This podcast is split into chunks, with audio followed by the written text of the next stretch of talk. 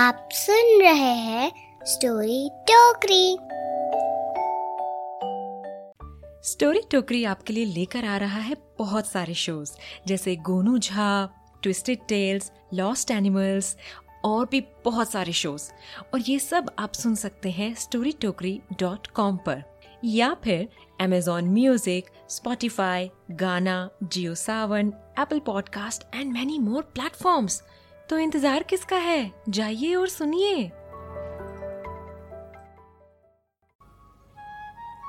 Hello and welcome to Story Tokri बच्चों, एक ऐसा भी समय था जब फ़ोन नहीं होते थे।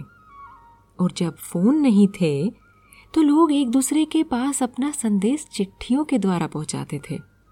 अब जब चिट्ठियाँ लिखी जाती थी तो वो पहुँचने में समय लगाती थी। आपको इंतज़ार करना पड़ता था। लेकिन पता है, उस इंतज़ार में भी अपना ही मज़ा था। तो चलिए, आज मैं आपको सुनाती हूँ चिट्ठी वाले दोस्त की कहानी। ये कहानी है सात साल के गोपी की, जो उत्तराखंड के अल्मोड़ा ज़िले में एक छोटी सी पहाड़ी पर रहता था। एक मस्त, मूला, खुश मिजाज बच्चा। उसके माता पिता दोनों वहीं के एक खुबानी के बागान में काम करते थे। और उसका आधा दिन वहीं खुबानी के पेड़ों के बीच बीतता था। वो पास के एक प्राइमरी स्कूल में पढ़ता था। स्कूल से वापस आकर वो माता पिता के काम में हाथ बटाता था। बागान में पकी हुई खुबानियों को तोड़कर उन्हें पैकिंग फैसिलिटी में ले जाते। कुछ पैक हो जाती, कुछ वहीं फैक्ट्री में जैम बनने के लिए चली जाती। एक दिन जब गोपी स्कूल से वापस आया और पैकिंग एरिया में गया तो उसने देखा कि बहुत सारे डब्बे पैक किए जा चुके थे। उन्हें बड़े बड़े ट्रांसपोर्ट ट्रक्स में लोड कर रहे थे। तभी वहाँ खड़े हुए मुरली काका बोले, बहुत अच्छी फ़सल हुई है गोपी। अरे पता भी है तुझे कहाँ जा रहे सब? वो दूर दूर। हाँ बेंगलोर, हैदराबाद, चेन्नई, सब खाएँगे हमारे बाग की खुबानी। तेरा कोई दोस्त है क्या वहाँ? नहीं तो काका? पर तभी गोपी के दिमाग में एक आइडिया आया। वो अपना बस्ता लेकर भागकर एक पेड़ के नीचे बैठा और एक नोटबुक में से एक पन्ना निकालकर उस पर लिखने लगा। मेरा नाम गोपी है। मैं अल्मोरा में रहता हूँ। क्या तुम मेरे दोस्त बनोगे? और नीचे लिख दिया उसने अपना पता, यानी कि पोस्टल एड्रेस उस पन्ने को फटाफट दो बार मोड़कर, तह लगाकर उसने अपनी जेब में रख लिया। वो भागकर वापस गया और जाकर पहले की तरह वहाँ खड़ा हो गया। सबसे नज़रें बचाकर उसने वो चिट्ठी जेब से निकाली और खुबानी के एक डब्बे में डाल दी। वो डब्बा थोड़ी देर में ट्रक में लोड कर दिया गया। गोपी खुश होते हुए घर वापस आ गया और अब शुरू हुआ उसका इंतज़ार। वो रोज माँ से पूछता, मेरी कोई चिट्ठी आई क्या? और माँ रोज कहती, तुझे कोई चिट्ठी क्यों लिखेगा? क्यों रोज वही सवाल पूछता है? ऐसे करते करते कई दिन बीत गए। और गोपी अपनी चिट्ठी के जवाब की उम्मीद भी बस छोड़ने ही वाला था कि अचानक एक दिन जब वो घर वापस आया तो माँ जैसे उसका ही इंतज़ार कर रही थी। ये ये क्या है? माँ ने हाथ में एक चिट्ठी पकड़ रखी थी। ये ते, तेरा नाम लिखा है ना इस पे गोपी? क्या चल क्या रहा है? मुझे मुझे अभी बता तूने किया क्या? माँ ने बिल्कुल वैसे ही प्रतिक्रिया दी जैसे कि किसी भी माँ से उम्मीद की जा सकती थी। गोपी ने उछलते हुए माँ को बताया कि कैसे उसने खुबानी के एक डब्बे में चिट्ठी डाल दी थी। सुनकर माँ का गुस्सा जैसे हवा ही हो गया। गोपी की मासूमियत पर उनके चेहरे पर एक मुस्कान आ गई और वो बोली चल खोल इसे देखते हैं किसने क्या भेजा है। चिट्ठी खोली तो सारा जोश ढीला पड़ गया, क्योंकि उसे दोनों ही नहीं पढ़ सकते थे। ये कौन सी भाषा लिखी है, माँ? पता नहीं। कुछ भी हो सकती है, गोपी। तमिल, तेलुगु, कन्नड़। तू एक काम कर, वो अपने साहब है ना, श्रीनिवास साहब? उनसे पूछ कर देख। अच्छे से बात करेगा तो शायद पढ़कर सुना देंगे तुझे। गोपी चिट्ठी लेकर बागान की तरफ़ भागा। श्रीनिवास जी थे उस बागान के मालिक। पूरा भारत घूमा था उन्होंने। कई भाषाओं के ज्ञानी थे वो। गोपी उनके पास पहुंचकर बड़ी विनम्रता से बोला, आपकी मदद चाहिए थी एक चिट्ठी पढ़ने में? उसने चिट्ठी का किस्सा सुनाया और चिट्ठी आगे बढ़ा दी।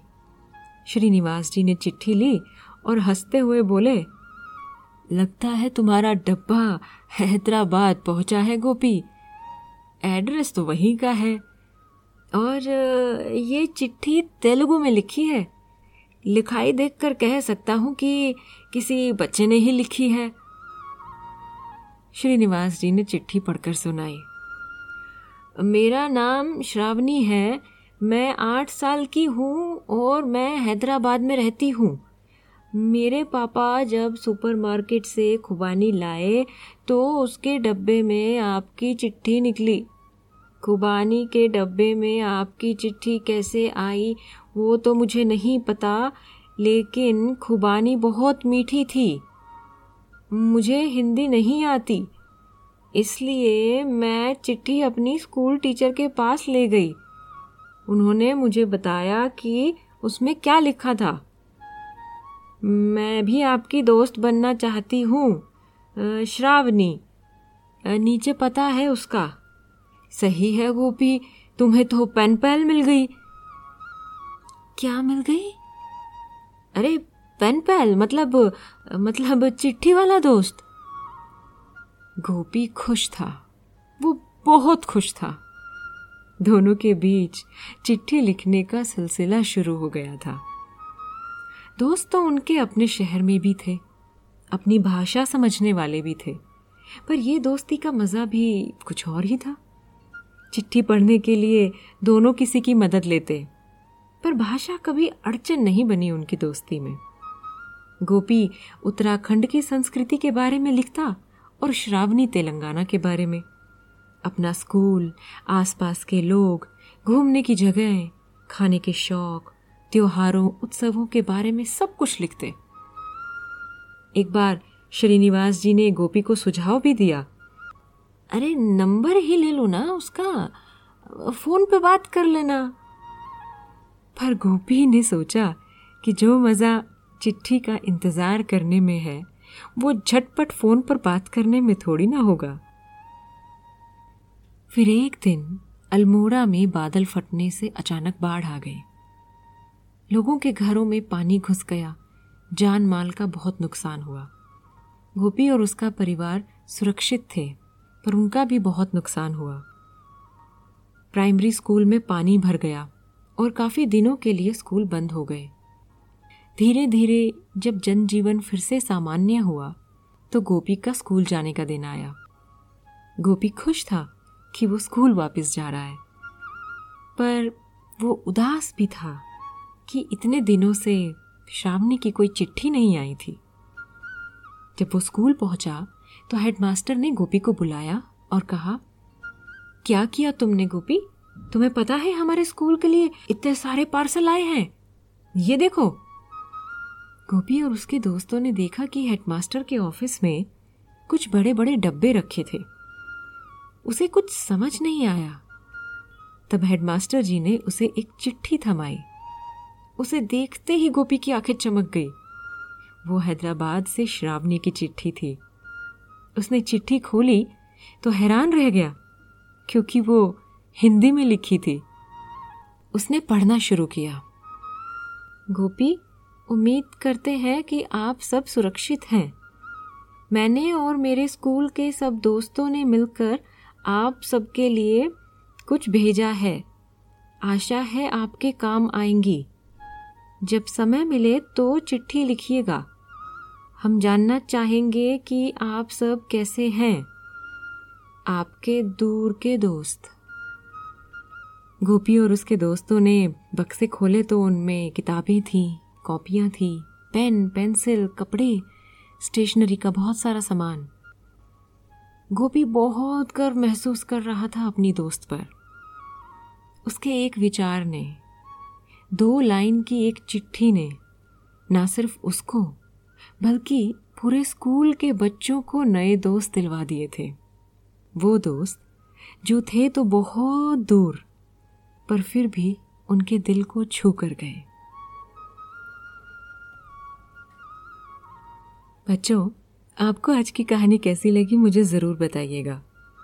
वैसे, आपका तो पता नहीं, लेकिन, मैं तो एक चिट्ठी वाले दोस्त को ढूंढ रही हूँ। तो अगर किसी को मेरा चिट्ठी वाला दोस्त बनना है तो बस एक मैसेज करना है मुझे eight seven zero one one eight seven two four seven one पर।